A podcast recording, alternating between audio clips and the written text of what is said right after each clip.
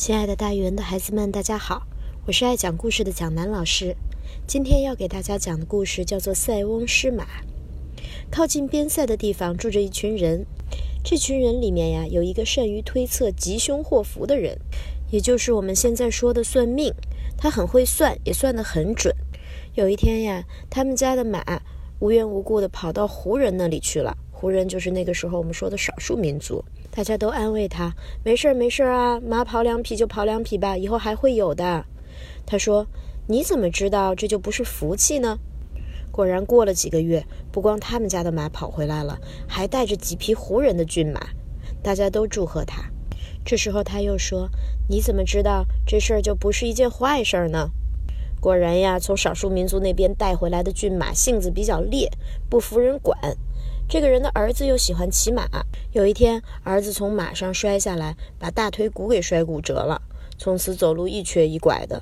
这个时候，旁边的人就比较惊讶了：“哇，他料得好准呢！骏马跑了，他说也许是福气。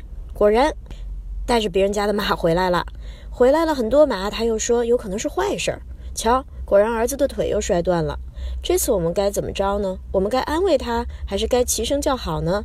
大家拿不定主意的时候，老翁又出来说：“啊，这也也许是个福气呢。”结果过了一年，胡人也就是少数民族大举入侵边塞，壮年的男子们呢都必须要拿起弓箭参战，里面有很多的人呀，当了兵之后就战死在沙场了。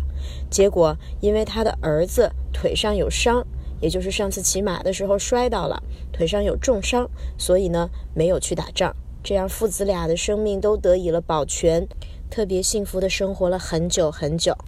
塞翁失马，焉知非福？出自《淮南子·人间训》。